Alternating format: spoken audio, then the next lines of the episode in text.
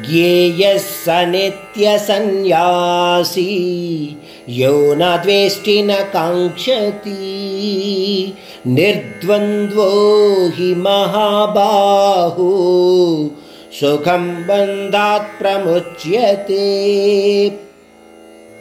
ఎవరైతే మనోవాంఛలను అదుపులో ఉంచుకుని మమతానురాగాలను విడనాడి ఎటువంటి విపరీత పరిస్థితుల్లోనూ కూడా చలించకుండా కర్మలు చేస్తాడు అటువంటి వాడిని సన్యాసి లేదా యోగిగా గుర్తింపవచ్చు.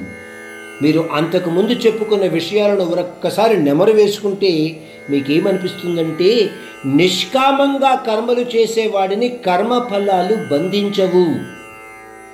అటువంటి వాడిని కర్మలు చేస్తూ కూడా ఏ కర్మ చెయ్యని వాడిగానే గుర్తింపబడతాడు. ఇంకొక రకంగా చెప్పుకోవాలంటే నిష్కామిని అంటే నిష్కామంగా కర్మలు చేసేవాడిని కర్మను సన్యసించిన వాడిగా కూడా చెప్పుకోవచ్చు. మీకు ఎలా అనిపిస్తుందంటే ఇక్కడ పరమాత్ముడు అంతకు ముందు అధ్యాయాలలో చెప్పిన విషయాన్ని మరొక్కసారి ఇక్కడ వివరంగా చెప్తున్నాడు.